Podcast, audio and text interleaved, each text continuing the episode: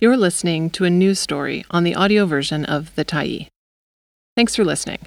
The Tyee is a nonprofit newsroom that is funded by our audience. So, if you appreciate this article and you'd like to help us do more, head on over to support.thetyee.ca and become a Tyee builder.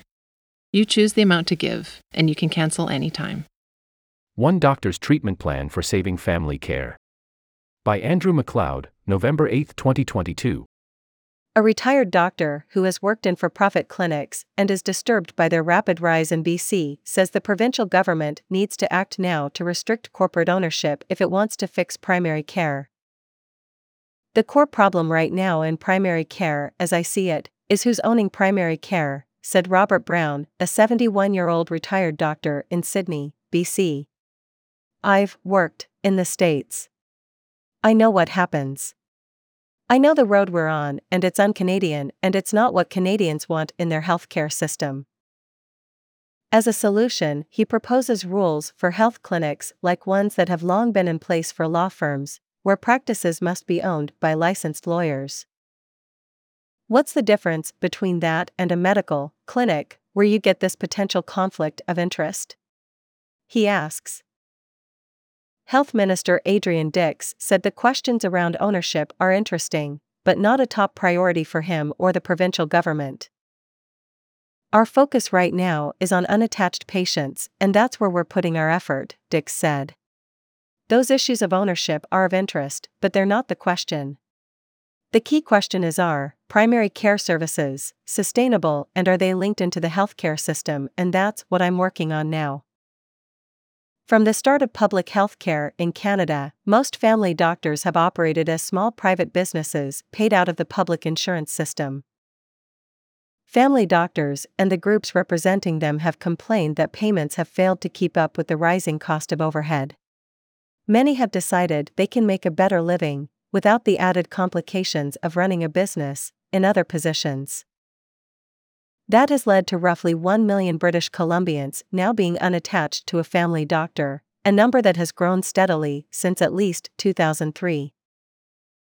Into the vacuum have stepped publicly traded corporations, including Well Health Technology Corporation and telecommunications company TELUS, that have been buying primary care clinics, growing their digital health records businesses, and building their presence in BC's healthcare system.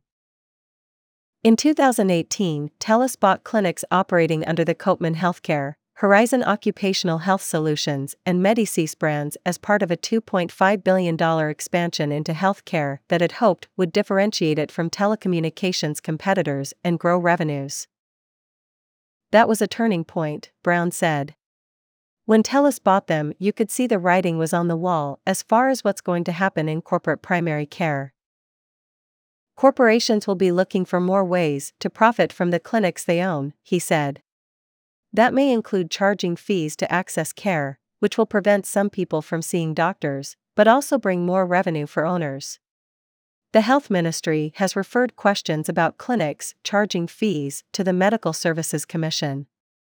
In the case of TELUS, Dix has said the MSC is acting on what it found in an investigation, the results of which will be made public when that work is done. Brown, who worked for several years in the U.S., said he's seen the kind of economic credentialing where physicians are assessed based on financial performance rather than quality of care or competence. It puts doctors in an awkward position that can be in conflict with their training and ethics, he said. I'm working not for my patient's benefit, but for the benefit of the company I'm contracted to. The goal of care should always be strengthening the doctor patient relationship, he added, but the involvement of a third party owning the clinic fundamentally changes that relationship. While still in its early stages, the consolidation of primary care clinics under corporate ownership in BC is similar to what has happened in recent decades in other industries, such as veterinary clinics and funeral businesses. One sector that has so far been off limits to corporate ownership is legal services. Like in other Canadian provinces and territories, the Law Society of British Columbia has rules about what types of business arrangements lawyers may participate in. While non lawyers may have an ownership stake, they have to agree not to interfere in the legal practice. There has been discussion about opening up ownership rules for law firms, with some arguing that it would bring needed investment and innovation to the sector. But regulators have stuck to the principle that lawyers need to be personally accountable and free from any influence, such as they might get from non lawyer partners or owners.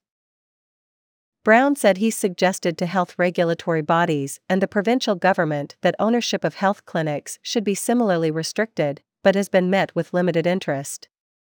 They've given me sideways answers, but no definitive response.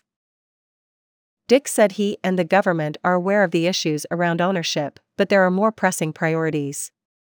It's a question we look at, but it's not on my list of priorities, which is a long one. On Friday, Dix was at the opening of an urgent and primary care center in Port Moody. It is the 21st center to open in the province, and its goals include attaching patients to doctors in family practice. There are also some 2,000 primary care clinics in the province, most of which are owned by doctors working as independent contractors. Last week, Dix announced a new three year physician master agreement that increases pay, adds support to cover overhead, offers premiums for after hours service, and introduces payments for the number of patients they are caring for that will vary depending on how complex those patients' needs are. The new model shifts the province away from fee for service, where doctors are paid a flat rate for each service they provide, but maintains the relationship of physicians as independent contractors.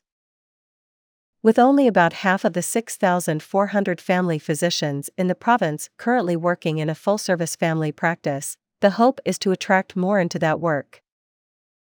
Dix said the government is working on the issue of where physicians are located, noting that people serving patients in BC should be practicing within the province.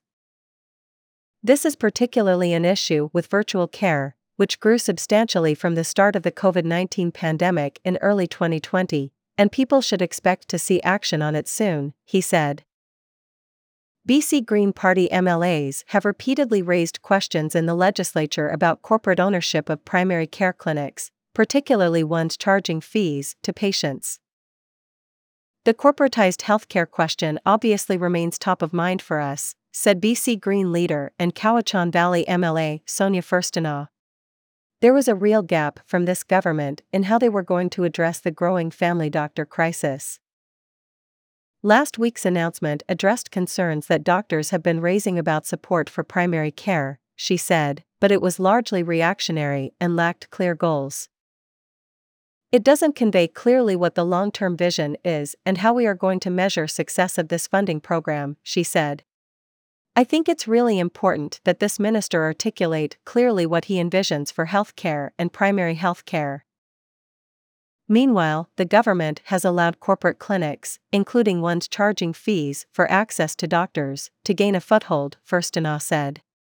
The passive response of this government, to me, is an indication that either this is included in his vision for healthcare going forward or that he is unwilling to take the steps to rein this in because he's concerned about the lack of access to healthcare generally. Brown too said the government and the minister need to take the threat more seriously. They are very naive to allow corporate ownership to grow and to claim it doesn't matter, he said. They don't realize the Pandora's box they're opening up. Thanks for stopping by the Tyee today. Anytime you're in the mood to listen to important stories written well, we'll be here. And if you'd like to keep independent media going strong, head over to thetyee.ca and click on the Support Us button to pitch in. Finally, big, big thank you to all of our Tyee builders who made this story possible.